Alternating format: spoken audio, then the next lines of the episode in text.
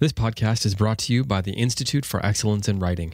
IEW provides teachers and teaching parents with methods and materials which will aid them in training students to become better listeners, speakers, readers, writers, and thinkers. To learn more about IEW and their 100% lifetime money-back guarantee, visit IEW.com slash start. Again, that's IEW.com Hello and welcome to the Mason Jar here on the CiRCE Institute Podcast Network. I am David Kern, and as always on the Mason Jar, I am joined by Cindy Rollins. Cindy, welcome back to the show. Um, thank you for being here. How's everything going? Thank you. It's going fine. We're having an exciting year. so, so you are? Have you started the new school, the new semester yet? Yeah, we started August. I think it was August 6th was our first day of school. So Oh, wow. we, we're on. We almost have a month under our belt. We're getting ready to start our fourth week. So, do you? Why do? Why do you start so early? Is you just try to kind of do it year round, or what's your? Uh, Well, I started. I don't. I'm not in charge of the schedule. So since I teach, oh, okay, people, they that's when they went to start, and got it. Okay, they take a lot of trips during the year. So um, it's good for us to get off to a good early start. yeah, yeah, yeah. That makes sense. Gives you some, gives you a little flexibility throughout Yeah, all the all those extra months in in the middle there.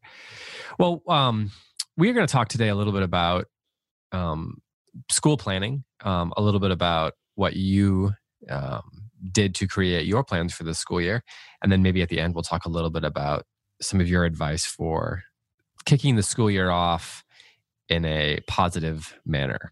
So you um you don't use you were telling me off the air that you don't use exactly a you know full 100% Charlotte Mason curriculum but that you use some some other curriculums or curricula I suppose in a way that that is um in a Charlotte Mason fashion so to speak. Could you talk a little bit about that? So how you you said you use some Sonlight. So how do you use something like Sonlight in a way that is Charlotte Mason like or that kind of fits in with the way that Charlotte Mason did things? Yeah, so uh, we teach four days a week, and um, basically, I have uh, three to four hours a day with my student, which is not, you know, for a lot of people. Um, and, and of course, they have other. I'm doing his core, and then he has math on the side, and he has other um, things going on. So he's he has a pretty well-rounded um, thing. But I have him for the core time for that amount of time, and and we went with Sonlight because we wanted something modern for him. Um, and we also wanted all the teachers to be on the same page for oth- the other kids in the family. And we wanted something that was literature based. And, and Sonlight really was the easiest way for us to get the teachers in a literature based uh, curriculum because other many of the teachers weren't coming with a you know a store of knowledge of what was good literature or what was good um, you know narrative Yeah, yeah, yeah. Material for that age group and Sonlight fits the bill really well for them. Um, it's not uh, it's not something necessary for a charlotte mason homeschool by any stretch of the imagination. I mean ambleside online is um, really excellent but there are times and there are situations where um, like i said we're de- i'm dealing with teachers who are not charlotte mason teachers so um, we needed something that would help them navigate that that sort of thing and Sonlight fit the bill. So so, i don't i'm not recommending people go out and spend all that money on Sonlight at all. I just want to make that clear. I don't think that's necessary. So you are you're tutoring one student, and then that student has siblings who have other tutors. that's correct. That and i i teach Okay. each of the students a tiny bit um, okay, okay, um, I, you know, have mostly my one student, and then the other two students I have at different times during the week for just short periods. so you're essentially um, it's for you. It's the same experience as homeschooling a single kid, Yeah, it really is. It's um, it's a little different except than you get to leave. yeah, yeah. It, it's a little different than traditional homeschooling because I am uh, not juggling a bunch of students. I Right, only have one, and I can sit there with him the whole time. Basically, I look at it as a big giant morning time because Hmm. um, we're going back. He does some on his own, and I, you know, I give him some assignments, but um, uh, it's kind of like having, um, you know, morning time spread out throughout the Yeah. whole Huh. the whole school, all the school hours. So when you were homeschooling your own children, um, and you had you know all of them around, did you how, did you use? Would you say you, you did something similar where you were trying to use, kind of trying to apply Charlotte Mason's ideas to the various cur- curriculums that you were using, curricula, or were you using specifically like Ambleside or whatever? Well, mostly I did both. I did Ambleside. I used Ambleside as a framework, and then I would because before Ambleside came out, I had books that I really liked that I wanted to continue um, having each student read. Mm, um, right, I would right. let the I would I kind of would pick and choose amongst the Ambleside books. Um, on that part of Ambleside, on, on the actual daily. Some Ambleside years, I just use straight up. First year, I use straight up as written. Um, I love the year one. I love year two. I love year uh, seven, as most people who've heard me for any length of time know. Hmm. But a few of them years in the middle, the third and fourth and fifth years, I had. There's a lot of great literature and um, um, nonfiction books out in that time period. So it was easy for me to just say, "Well, I like this book. Well, I'm going to try this book, or, or, this this history book might be a little better." Right. Um, usually, usually for me, I use the um, I took the the big Ambleside um, spine books and just read them uh, um, to my whole family in morning time, so that um, I wasn't using those books uh, in their individual years as stated in Ambleside, sort of like Ambleside for um, groups. I was using. Okay. Um, using it that way, which okay. is a great way to use it with a large family. But now, um, because we're using Sonlight, I'm not able to use those spine books but I've been pretty happy with um, with the Sonlight Spine selections, um, except for Usborne books, which I'm not a fan of. I really like um, some of the. They're using um, some Bo- Daniel Boorstin books for American history, which I really have enjoyed, and um, th- those are. It's it's hard to find a, a, an interesting narrative of American history that doesn't have too much information or not enough information. It, mm. um, people really struggle with with that. Even though there's a lot out there, it's hard to just find that the perfect American history. You're telling me that it's hard to find the perfect curriculum.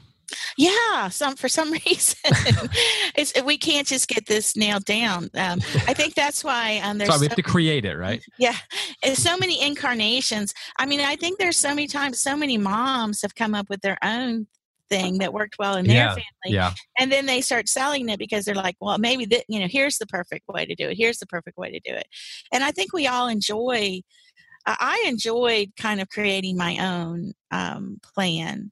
I yeah. thought that was sort of fun, but but some moms do not enjoy that, or they they don't quite have the expertise yet to do that. So it's fine. It's a it's great to have um, use something completely as is, like Ambleside or Sonlight, as you you know get your sea legs, and then as you go, you get braver, and you can say, well you know, I don't like the way, um, maybe you don't like the way Sonlight does science, which would be quite possible. and, and, you say, well, I, I, would like, I don't want to use these worksheets. I want to do science in a more uh, Charlotte Mason fashion. I want a more narrative science um, program. And then you, and, and, so you, you get brave and you, you switch something out. And, um, and eventually, you know, you, you, you're, a lot of what you're doing is um, based on what you think is important and not just a, you know plugging in someone else's ideas well i think you're getting at something that it's not just true of of homeschooling moms you know the the need to adapt and use curricula as a framework is a skill that pretty much any good teacher has to be able to do because you you know even if you're in a classroom and you've in, a, in some kind of a school setting um, the ability to kind of adjust on the fly and adapt to your students needs and the knowledge that they have and the things that they're lacking and all those sorts of things that's that's one of the things that good teachers do. So you know if you look at any kind of curricula um, as you know completely prescriptive and you follow to the letter of the law you're going to run into problems because it's going to you know kind of no matter what whatever setting you're in it's necessarily limited and limiting um so yeah. you have to be able to to adapt and that's probably i think that's one of the hardest things for especially younger teachers um, to kind of realize that you know you have to make some wise choices as you're going along and that's mm-hmm. true whether you're dealing with you know a family of seven kids or a family of two kids or you're in a classroom of 25 students in a public or private school Yeah, and I think teachers are really good at. Um, I, I, think that's why the more t- freedom a teacher has at any given level. Now, obviously, there are bad teachers out there. I've met a few of them, but are you thinking of someone in particular? yes, I actually am. I no, I'm sorry. Um, we'll just not go there. But um, I, I, mean, I, you wouldn't. I tend to, I'm a teacher and I relate to people like that. So uh, when you come up against someone who really doesn't, isn't able to teach, it's a little bit you see that it's kind of a gift that not that not everybody has but taking that many teachers are very gifted um, they often can find ways to make um, um, things work eh, eh, for their class and their students or their particular student and, and you do have to that's the beauty of homeschooling in that you can adapt to right, to the exactly. child. Yeah, yeah, it gives you a framework to to adapt. The homeschooling mm-hmm. gives you mm-hmm. a framework to be adaptable and to be flexible. And I think some school teachers, you know, traditional teachers in traditional classrooms could learn a thing or two from how how flexible many homeschooling parents um, are. Um, yeah. Anyway, let's talk a little bit about the specifics of what you're you're doing with your student. Um, okay. So you how do you want to go through this? You want to go through a, a, single day? You want to go through what you're planning for the year? Well, let me let me uh, do a little bit of an overview. What, what I do when I first start planning the year is I get what I call my Ambleside terms down, and um, th- that would be three three terms a year of school. So I go over to Ambleside online and I come up with like Ambleside term one. This year, my term one includes um, three three folk songs um, Gershwin as a composer, and I, because I'm off track with where they are, I'm not always. I pick and choose among the composers and the artists and, and the and the Shakespeare that they have up on their site. You could it the, there it's there's something really nice about you know a bunch of people are doing the same artist together and you guys can talk about it but i'm not in that position so i'm just hitting and missing with where i know i have a limited amount of time with my student so I kind of, you know, want to make sure we hit Bach, we hit Mozart. Um, this year we're doing Gershwin because I wanted him, I wanted to move him up a little bit into modern times. And um, so, so right off the bat, I get that going. I have a, a folk song series, a composer, which is Gershwin this year, an artist for the term, and um, our artist this year is uh, Constable, John Constable, the English landscape artist and um, and one reason I picked him was because um, my student is very familiar with England, and I thought mm. he might, you know, that might be something he could relate to. And mm-hmm. then we're doing Twelfth Night for our Shakespeare play. None of that is part of the Sonlight curriculum. Um, so you, all of that spend, is stuff I add in to the curriculum. So you'll spend the whole term on that one play. You'll spend the whole term on Constable. You'll spend the whole term on Gershwin. That's correct. And how does that look? So how often? How many? How so long on, per week are you spending on? yeah. Places? So on Monday, and this is not like like I said, I have four days with this child, and I have a lot of other things to do. So this is how I do that with him. On Monday, we have composer study, and by and, and so on Monday, I introduce him to the to whatever um, we're going to listen to during the week. For instance, last week we listened to Rhapsody in Blue all week. We talk a tiny bit about Gershwin and about the music, and uh, really not as much as I would like. And then during the course of the week when, when he's reading or when there's a quiet he's doing handwriting or something like that i'll make sure that we have gershwin going in the background and that every once in a while i say oh remember this is rhapsody in blue and and that's our composer study. So monday i introduced the composer. So each day of the week is set aside for one of these ambleside things. Um, we do sing our folk song or listen to it every single day. Um, then on tuesday i introduced the artist uh, the print um, for the day. So so last um, our first print for constable was um, boat building near flatford mill so what I do with the um, prints is I get I get the series of prints, usually off of Ambleside that I want to use. Um, I upload them to Walgreens, and I get an eight by ten of the print, and I get a four by six or whatever that is that size. Yeah, four is. by six. Yeah. Yeah, and of the print. So uh, that cost me about eighteen dollars for the whole term for all the prints that I need. Then I have then my student has his own little copy of the painting, and then we have a copy to put on the wall and label. Um, mm. So we the so we we look so on Tuesday we look at the print that we're going to look at. We we we look at it and talk about it and we just have a good time talking about constable and, and look at this painting and then i give i put the timer on and he looks at the painting on his own for about and i look at it also with him because um, one thing that's been really brought I, i've thought about a lot more lately, and it's come up two or three times now. Some in my reading of Charlotte Mason, some I was um, talking to um, Jack Beckman recently, um, but that as much as the teacher can also be a part of the learning, this is a huge um, makes a this is a huge paradigm difference. Um, the teacher is not just teaching; she's not just doing something to the student. She is actually participate in participating in the learning. Mm. So we both look at the mm. painting for about a minute or maybe a minute and a half, and then we put okay. it down and we try to remember every single thing we can about the painting. Now, ultimately, if I had time, I like you're narrating back what? Yeah, what the colors. Saw. What colors did you see? Well, he's uh, he'll say I saw red, and I say, oh yeah, there was some blue. Or he'll say, what did you see? And I'll say, "Oh yeah, I didn't that there was a cow over there. I forgot. I didn't even wasn't sure what that was." His eyes are way better than mine, and even in prints, you would think I could see that cow, but I didn't. um, he's very good at capturing details, and um, it it would be great if we had time eventually to um, actually draw the painting on our own, just looking at it back and forth, not to make a beautiful replication of the painting, but um, just to cause us to see and pay attention um, but mm. we don't have time for that. So so we spend a few minutes on that. We hang the picture on the wall and i keep all those paintings on the wall. All the constables will be on the painting uh, uh, together on the wall. Um, later on the next term we'll be doing waterhouse. All those will be together on the wall. And um, do you ever have him try to do imitations of them um, I, I, I, I haven't. I, ha- I mean, I think we did. I actually did do that once, and he did such a great job. We did um, Mary Cassatt's. Uh, hmm. Cassatt's, um, I can never remember how she says her name.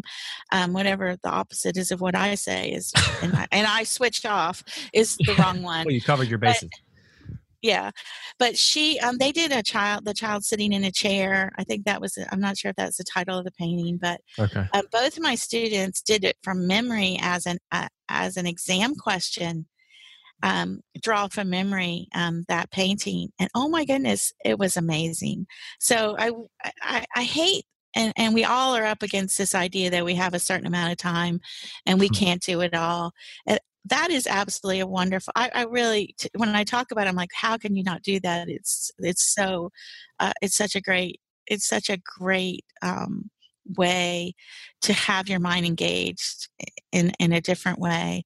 But um, we haven't done a whole lot of that. We i i'm i'm just doing everything i can to get his nature notebook in and not let that fall off the map um, with with um, because we just don't have the time we need to do it all. Can I ask you a question about how you might adapt this with a couple more kids? So if you have if you're doing something similar with a with an artist and you're looking at the paint, you know, they're looking at the painting and you're just making observations, it's probably pretty easy for you and one child to just kind of have a discussion about that. If you were doing that with multiple kids, would you kind of would you would you do that where you might go in a uh, sort of just let them let each kid say whatever they see or would you kind of a call on kids? How would you adapt that? So if you say you have three, say you we're gonna have four kids in my family, so here soon. So if you have four kids in your family, yeah, I would start with the youngest always. Um, okay. It's always fun to start with the youngest and just say, "What you know?" We're going to all go around the room and we're going to say, "What do we re- something we remember?" And let's see how far, how long we can keep going. Hmm. So, um, I mean, if or and co-ops do this a lot. This is some. This is an activity that is done in co-op. So it really becomes quite more. It's really more exciting the more you have because you know how the competitive nature takes hold. Nobody, everybody wants to keep remembering things. So um, they don't want to be the person that says, "I don't know, I can't remember anything else." So, so yeah. they it works really well. And you go around the room. You start with the youngest, and then you know that makes the oldest have to think a little harder, and um, usually that works very well. I I feel like it almost works better the more you have. Hmm. I have an exercise that I do when I'm teaching fiction writing, where we I get I just get like a brick or something very nondescript, um, you know, relatively nondescript, and I set it on a table, and then everybody in the classroom has to give a word to describe it, and I'll f- go around ah. many many times, and so we'll write them all on the board. So I've filled up a giant, you know, twenty by ten whiteboard before with terms, and so you know you just keep going and going, and you can see every kid's you know competitive nature coming out. So you yeah that's very similar and so you do that with a brick? Is that what you so said what i'll do is i'll take something very simple like a brick yeah yeah and then they have to so then we describe it we come up with the descriptive terms so you know things like red or hard or sharp or whatever. And then their assignment at home is to then describe the brick using none of the words that we came up with. And so wow.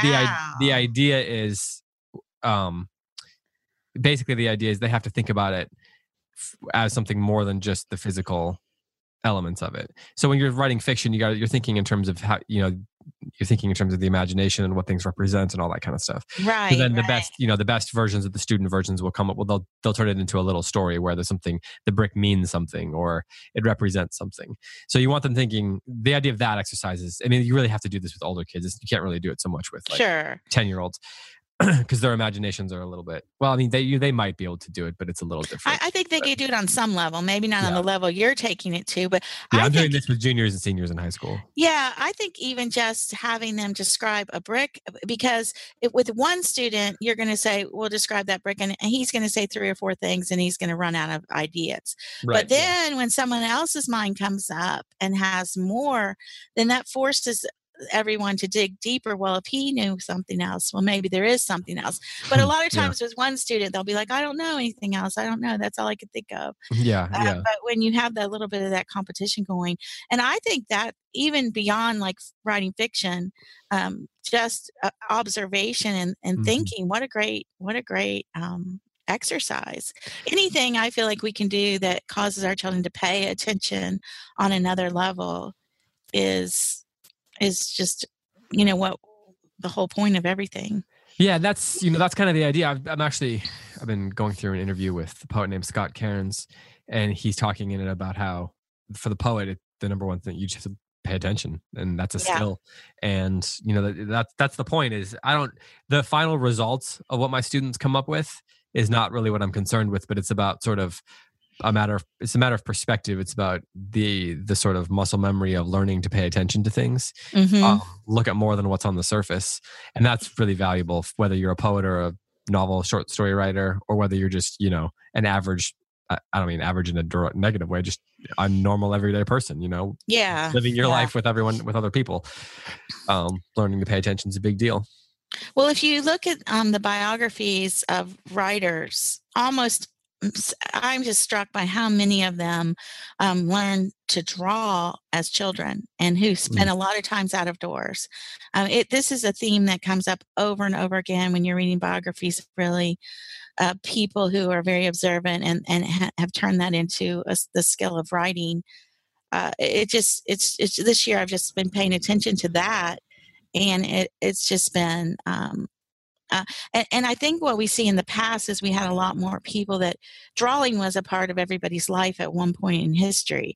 Now um, it's it's not so much but at one point in time that was a, a skill everyone felt maybe because they weren't inundated with visual images constantly. i was going to say and i think that you know the people had perhaps more like idle time in some ways. Like now we fill our idle time with this you never have something you you don't have you that you're never going to not find something to fill your idle time with. Yeah yeah. Um, and that's why but like look at children. Like i look at my kids and when we don't let them you know watch something or whatever they're either playing outside or they end up drawing right or reading. Like they fill their idle time with things that are natural to fill your idle time with.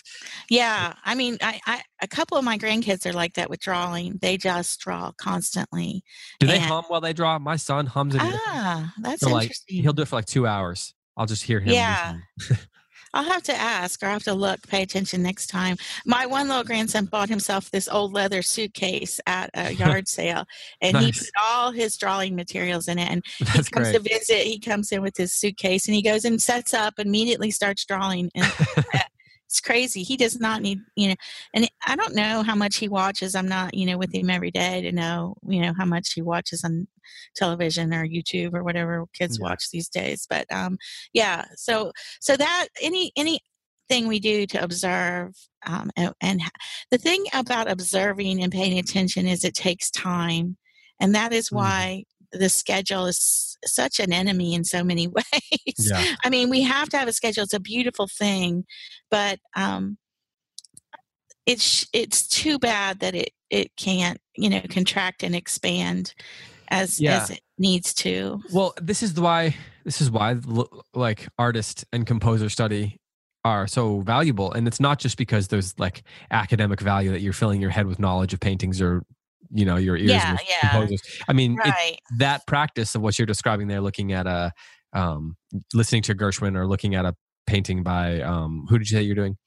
Uh, John Constable. Oh yeah, by Constable. Like you're there's habits that are being trained there. There's mm-hmm. practices. They're they're learning to pay attention. They're you know it's it's not just about and at that age they're not even thinking oh I'm doing this because I'm supposed to have a certain amount of knowledge of composers or or right uh, or right. the paintings. They're still a place in their lives where they're enjoying that sort of thing. Yeah and as um, long as we can keep that going i think that's that's a that's a really good um sign when it's not just oh i know who um you know i know beethoven.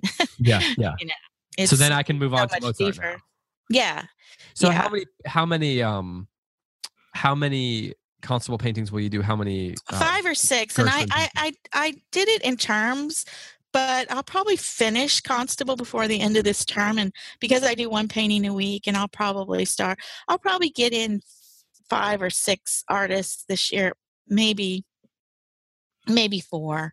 So if um, you do, sorry, go ahead, go ahead. No, no, that's that's I was just saying that. Well, so if you do one painting a week, do you just do it the one time a week, or do you look at it multiple days in a week? Well, I, will call attention to it here and there. I'll just say, "Oh, remember our painting," or mm, okay. "Oh, that reminds me of our painting," or, or like Drake. Uh, oh, that's my student's name, but um, he'll um, he loves birds, so um, he, we might see a bird and, and it and it comes up uh, a lot of times birds come up in almost every poem that you could possibly read has a bird in it. Start paying attention and there's hardly a poet who doesn't refer to a bird in his poem here and there. But um, even paintings you know if we if we see a crow outside we might say oh yeah i think there was a crow in the painting wasn't there? Um, so you if it comes up naturally you can refer back to it. And then sometimes i'll i'll refer back to the name just so he can although it's even for me it's hard to remember the name. I mean it's hard to remember the name of a painting called uh, boat building near flatford mill. I mean how am i supposed to know that you know but um, um, but but just so he kind of knows that they do have names and and what the author what the artist was painted you know um, so the point of this painting is actually the center of it is the boat building Mm. Um, so, so, so that's what we do on Tuesday um, um, as far as um, some of these extra things. So, uh, um, briefly, can you give us sort of a summary of what you do with with, with the music with Gershwin? Um, basically, I just we talk about it at the beginning of the week. If I have a biography of either the artist or the the um, composer that is excellent, like an Opal Wheeler biography, which obviously we don't. I don't think Opal Wheeler. I don't think she would have done Gershwin. Maybe I'm wrong, but I think she was. She didn't get that far in history, but um, I'll, I will read that out loud a tiny bit a day, like maybe one or two pages a day. Um, but I don't usually, I don't have time now, right now. Um, that was before we were using Sonlight. I would, I did that more. So now I just make sure we listen to it, have it in the background, and refer back to it uh, throughout the week. Oh, here's Rhapsody in Blue. Oh, I'm going to put on Rhapsody in Blue while you read um, Mara, Daughter of mm. the Nile. Mm. So, um, so how many times will he have heard? The Gershwin piece over the course of a week? Probably four or five times. Okay. Uh, during the course of the week. Okay. Yeah. I mean, he won't have heard it in its entirety the, sure. that many times, sure. but I'll have put it on in the background wherever, you know, it'll start over and I'll play it again and it'll just keep going. Yeah. Um, in your house, were your kids, were some of them more musically inclined than others? Oh yeah, yeah. Some So did- kids related more to music. Did you find that um, when you did that, the kids that were more musically inclined tended to enjoy that time better? Um, I think yeah, it was hard to tell when they were growing up how much they were tuning into it, but then later, like one of my sons, um, even now, he just every time you're around him, he has uh, on his computer. He's on his computer working. You can hear Tchaikovsky in the background. He loves Hmm. Tchaikovsky and the Swan Lake and Hmm. Sleeping Beauty and some of these really beautiful pieces. I mean, it really it doesn't get hardly any better than that. Hmm. And um, and, and I find that interesting um, that uh, almost all of them here and there you'll you'll get glimpses of the fact that they still listen to classical music. Hmm. Um, they don't always listen to classical music, but but they still do listen to it. Yeah. Did you feel like at the time that you were one of your goals was to set out to have children who grew up to be adults who listened to classical music or looked at great paintings or read Shakespeare or was it did you not think about it like that? Well, yeah, I mean, I think it was my goal. I think it was a naive goal in some ways, but yeah, I was going to ask if that was your goal. Do you think that's a good goal for people to have? Yeah, I don't think a goal is really all that helpful at this point, but uh, of course that was the goal. But and it has paid off. It hasn't paid off in the in the romantic way I imagined that it would pay off.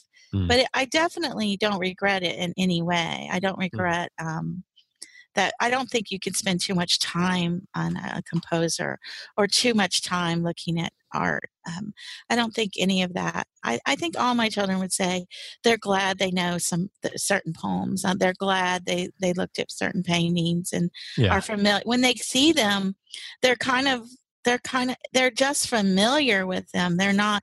It's not like oh they're great artists that could take you to a museum and walk you through you know at, like a docent but Hmm. they are they are familiar with they are they're regular friends with those things and i Hmm. think that's valuable Mm, yeah, yeah.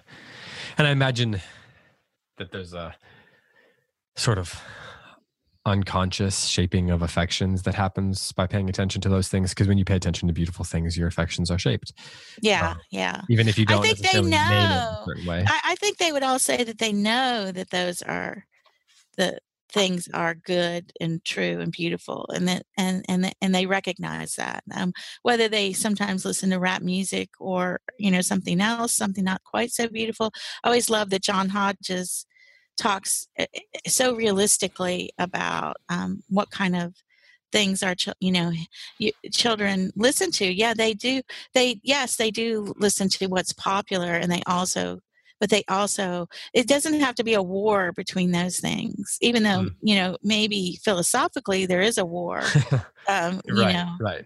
but it doesn't have to we don't have to take a side uh, as Mm. far as uh, i mean sure i mean it doesn't really do anybody any good for us to be snobby or or or debunker debunkers as i like to say you know? That doesn't really produce what we're looking for if we if we say well we're going to listen to bach because rap music is so terrible and it just ruins the world.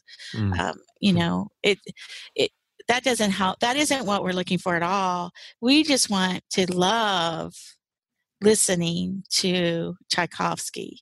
We just want to love it. We don't want to comp- it doesn't have to be that our children grow up to can be compared i mean they will but it it's maybe not so clear cut as we'd like to think. Well, okay. We, for time's sake, let's let's jump back into some of the original conversation here about yeah. about um sort of planning for the year. So you've talked a little bit about some of the things you do with the music, some of the things you do with um, the painting. You talked about how it, sort of the whole the whole approach is sort of like a long morning time, and Mhm. you adapt you adapt Sonlight. So um, you're doing it in terms. So how? Here's a question that that I that I'm curious about that I imagine a lot of people are trying to figure out when they're planning. Any teacher who does a lot of planning is always thinking about the assessing Mhm. you know whether you're doing tests or quizzes or how you're fitting those things in and how much content should be on them um, how do you how do you approach the assessments that you're that you're giving your student Yeah, that's a good question. Um, last year, my student Um, so I'd work with him for two years with ba- basically no real assessment um, as far as because he was young. Yeah, because he wasn't taking. Um, I'm not. I mean, he's still young, and um, we we we don't do a lot of tests. Everything like when we read, we read, and he does narrations. Like right, we right. we read the story of the world, and then he narrates it. Um, and that to me, that's the assessment. That's the test did he understand what he was reading was he how is his mind interacting with that and can he work with it like he does a spelling thing online and when he he might get a they, they give him very very hard words um, I, and this is called Dr. Aardsma's spelling. I've talked to about it before. Um, he might get a 63 or 70 on the day because the words are difficult, and then the program, you know, recycles words that he's not spelling correctly. So that's not a grade that says, "Oh, he's failing spelling." That that's just an assessment to say um, there, there's where he he he knew about 63% of those words today, those very hard words, and he's he's going to know some very hard words in the future how to spell them. But I'm not assessing him as oh he failed spelling today. Right, right. It's, um, it helps you identify what you need to teach. Yeah, I mean I'm happy. Right, I'm happy that um, we're we're learning some very hard things and of course he's not going to have a 90% on you know Azerbaijan or whatever that country's name is. How's he going to? That's you know some of the words are really very difficult. So I'm not big on testing and assessment, and and and in the curriculum I'm using, they're not. They they also don't have a lot of testing um, or assessment that is done in that way. So I mm-hmm. really didn't have to come up against that. But last year. Um, because the family is involved in starting um, a, charter school in our community, um, the head of the charter school came in and decided to test the kids as a, as a way of practicing um, a test assessment, and um, it was going to be on um, on reading comprehension. Now, I would have guessed that he would have had a really good score on reading comprehension, but he had never been tested on it, and it had just been me reading and him reading and him narrating back. Well, he and this is not a kid who just oh i love school. Let me just do school. He's not like that at all. He he's not he's a boy and you yeah. know he wiggles and he gets impatient. And and that's one reason i i do a lot with him on any given day but it's all in short spurts of time. Um, mm. but anyway he was off the charts on his reading comprehension and they everybody was in shock. I i wasn't in shock. I was just thankful like what if what if I'm wrong? What if, you know, what if yeah. I shouldn't have trusted the process? Yeah. what if the process is faulty? And so, and you were basically just reading, doing narration, and discussing things. That's pretty much it. That's it. I mean, he does his language arts, but besides his read, and I don't do math with him.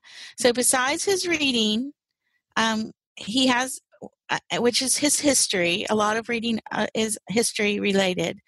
Um, so we have like a spine, and then we do the novels, and then he does the narrations, and we might do two or three. He he's writing now um, it, during the course of the day. So his language arts consist of spelling, handwriting, typing. Um, we do a Michael Clay Thompson sentence every day. He does a Wordly Wise workbook and any extra Sonlight activities, um, writing activities, which they usually have one little writing activity a day. So he does a, a, a so during the day he's going to here's I'll, I'll, I'll name all the things he does to write during the day. When okay. he comes in, he does a little daily journal, which is about a paragraph where he talks about what he did yesterday or the day before. Um, he might do some copy work for if he's doing a memory Bible memory verse, which he always is, or a poem. He might um, be working on getting that whole thing down, like maybe one verse a day. If he's doing a Bible passage, he'll write one of the verses down that day. Or if he's done with his Bible passage, he'll start working on his poem. Right now, he's memorizing, we're in ancient history, so he's memorizing Ozymandias, and he's mm. writing that a little bit at a time each day. Um, later on, he'll do a, a complete narration, and um, then he'll um, he'll he'll do his um, whatever handwriting he has to do, which is just a very minimal amount. and he will do any Sonlight um, activities and, and those are the activities where we can pull out the editing so which he's just now learning or we can we can do some things like outlining i worked really hard without any um, Sonlight activities last year on getting him to write from an outline because it's just so helpful um, you mm-hmm. can once you have an outline you can pretty much you know do anything with writing. But that, with those activities it's nice because with narrations you don't pull them out and edit them but these are writing activities that we can say well let's go through this. How can we do this better? Um, let, let's edit this or let's add let's elaborate. How can we elaborate or how can we add a metaphor here? Usually i don't have to say that to him. His writing is so full of excellent metaphors. He just naturally writes um, like that that I don't have to generally um, I don't well, you, have to create that opportunity for him. You say that he naturally does that, and that's yes. probably something somewhat true. But in my experience of working with lots of different kids of different backgrounds and ages and things like that, the common thing among kids who naturally um, write that way is that they have tended to be around music and paintings and books that were good. Yeah, it's yeah. natural, perhaps, but it's also it becomes ingrained you know like that the way of thinking about the world imaginatively um it, that can easily be lost even in kids who are naturally gifted with their work with their speaking and writing so mm-hmm. um you know I, I know a lot of people who say well my kid's not a good writer because but then you know it's bad people who are not naturally great i don't know i'm trying to think how to say this like i've known a lot of people who aren't naturally like great wordsmiths right who can write very well because they have spent a lot of time thinking about what's beautiful or be, or just thinking about beautiful things you know? Right thinking yeah. I, and i think that's true. He he knows he has learned how to process in a way that um, he he loves taking in a lot of this stuff. He he doesn't love all of school but there are parts of it he does love and he remembers and he mm. and he and the thing i love about him is that he trusts me which um, I don't want to lose that trust, and I'm very careful with it. But mm. I think that has made him more open to what I'm teaching him than maybe yeah. a child who maybe like your own child who may be like, oh, that's just my mom. What does she know? yeah, yeah, maybe. And I guess I'm guessing that happens increasingly more as they get older. Yeah, and, and of course he is a young student, so yeah. how old is he?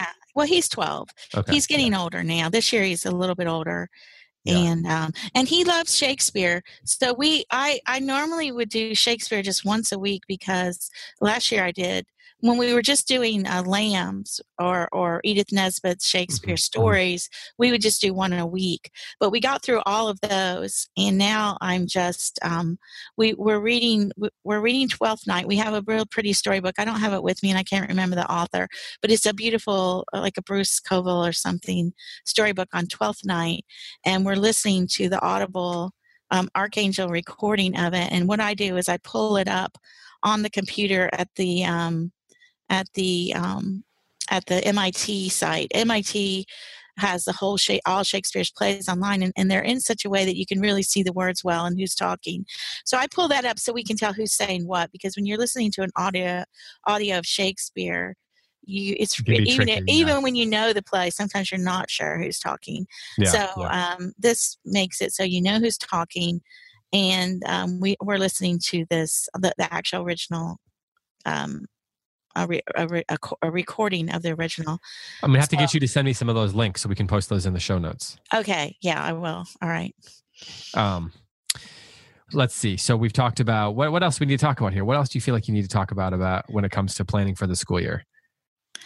Yeah, um, yeah. So, so that's basically, you know. Then we have history, and we do, you know, the, the we have Bible, basically Bible, history, and science, um, and then some reading aloud. Um, always make sure that there's some enjoyable reading aloud. Um, he you, did not like the he had he was 12 and I figured he'd already read the Chronicles of Narnia, but he hasn't. So he said, "Oh, I did. I I I, I saw the movie. It wasn't that good. I don't want to read it." And I said, "I'm sorry, but."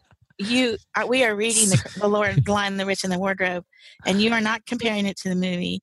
And and so we started reading it, and I, he sounds he seems like he really i mean how could he not he seems like he really loves it and so um it, i to me that's just i'm just doing some remedial work there are you reading that aloud or is he reading it Um, I'm reading it aloud on Okay. that, even though he could easily read it. Um, yeah, yeah. he, some things, uh, and I, I'm reading Huckleberry Finn to him aloud. And I, Huckleberry Finn's a good read aloud because for modern sensibilities, there's a lot of confusing things in there that, um, unless you want to explain a lot of things to Yeah, your you kids, can you can weed it out.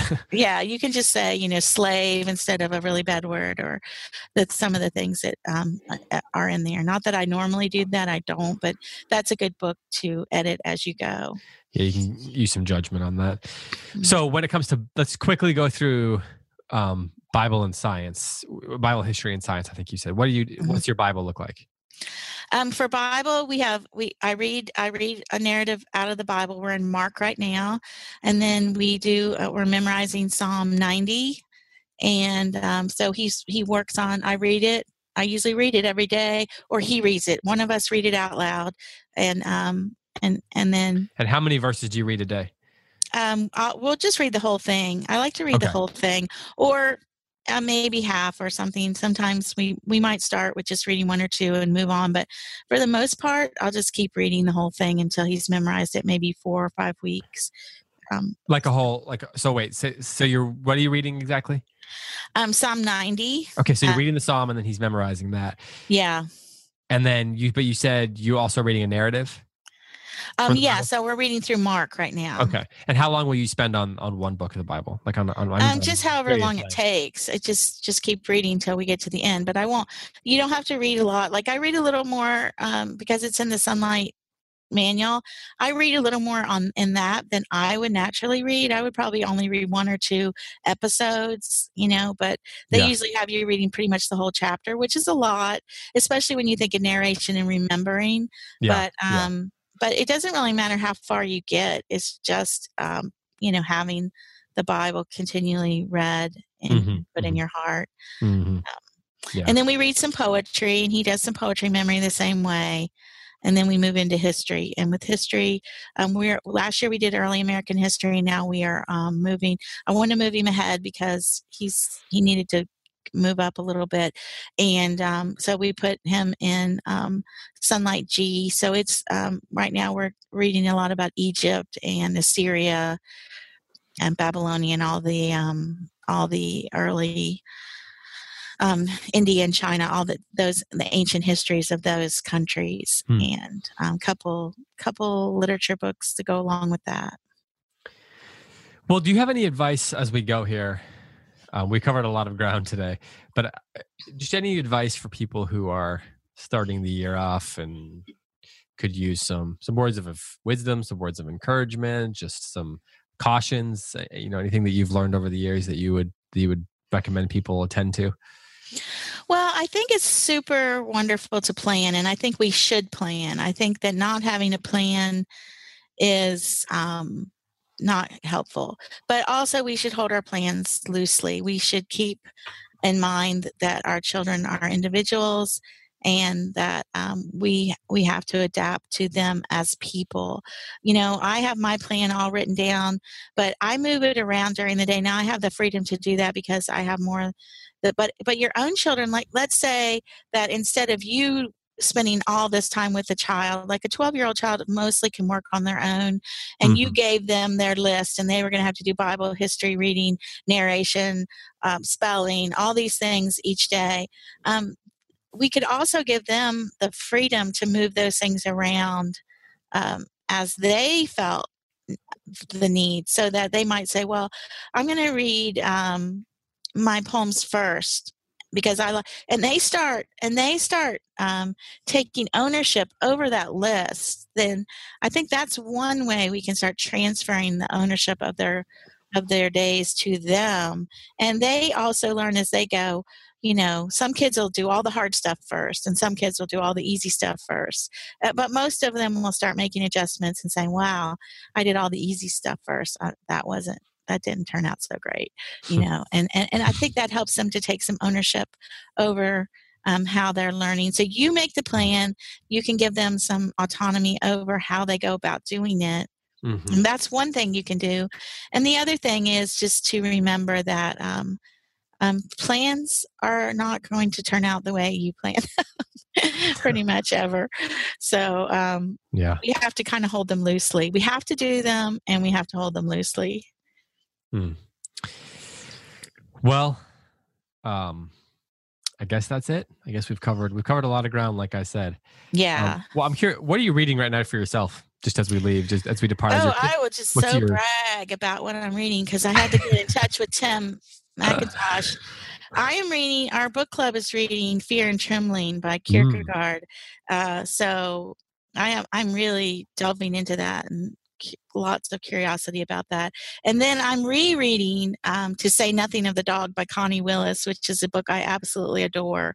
And I, the more I read it, the more I love it. I just I could just live there in that book. It's so wonderful. Um, but that's a fun, fun book to hmm. read. Uh, but if you're going to read To Say Nothing of the Dog, you have to read um, the Jerome K. Jerome book, uh, Three Men in a Boat first, which is a which is a, like a Victorian novel, a little little short Victorian, um, fun PG Wodehouse feeling kind of book. Okay, okay, I'll put these in the um, description for the show notes so people can okay okay. i'm sure there'll be a lot of mad uh, amazon uh, you know googling and amazon searching after this. Um, well, Cindy, thank you. Um, for everyone who's listening, I just wanted to add a note that we actually are launching a podcast start next week called The Daily Poem. And each day we're going to be bringing a, well, they're really like three to eight minute uh, episode where we're going through, um, we're kind of, we kind of talk about like we're curating an audio anthology of the greatest poems ever written. So next week, Monday, well, actually, this will have aired by the time the first episode, this will be, this will go up the day after the first episode of the Daily Poem goes up. But this week, then on the Daily Poem, we're covering some Shakespeare, some Frost, some Byron, some Wordsworth, some Kipling. Um, next week, we're going to be going through some Poe, some Blake, some Matthew Arnold, some Yeats, some Lewis Carroll. So the first 20 episodes are going to be some of the most famous poems you've ever heard. Um, almost all of them taken from the anthology that Cindy mentioned on a recent episode, the Classic 100 Poems by William Harmon, or edited by William Harmon. And so every weekday, we're going to bring one of these poems. I know a lot of people who we've mentioned this too have said they might incorporate it into their morning time. Mm, um, that's a great idea. The poems that are shorter, um, like I read most of the poems for the first week, but we'll have other guest people coming on as well. But the ones that are shorter, I read uh, twice in some instances, and sometimes I would try to vary up the way I was reading them a little bit because reading a poem out loud is necessarily kind of an interpretive thing. So we definitely encourage people who are listening. You know, after you listen to us reading it, maybe do something with your kids. You know, you can incorporate it have you could be reading it along with us you could have them read it aloud you could read it aloud again whatever you want to do i mean incorporate it however you wish. But um we, we tried to make sure that we made it clear that the way we're reading it you know we're reading it how we hear it. You might hear it differently. So um you know the way i read um the road not taken by frost might not be exactly how you hear it. So um that's even a good point of discussion. Like when your kid reads it, or when you read it and you read it a little bit differently, or you hear it a little bit differently than I do, that might be an interesting thing to discuss with your kids, especially if they're a little older. Like why why did you read that differently than he read it, or why did he read it? I, you know, there's a lot of different ways you can approach that. Well, you are brave, David. You are very brave. No, actually, I am incredibly terrified.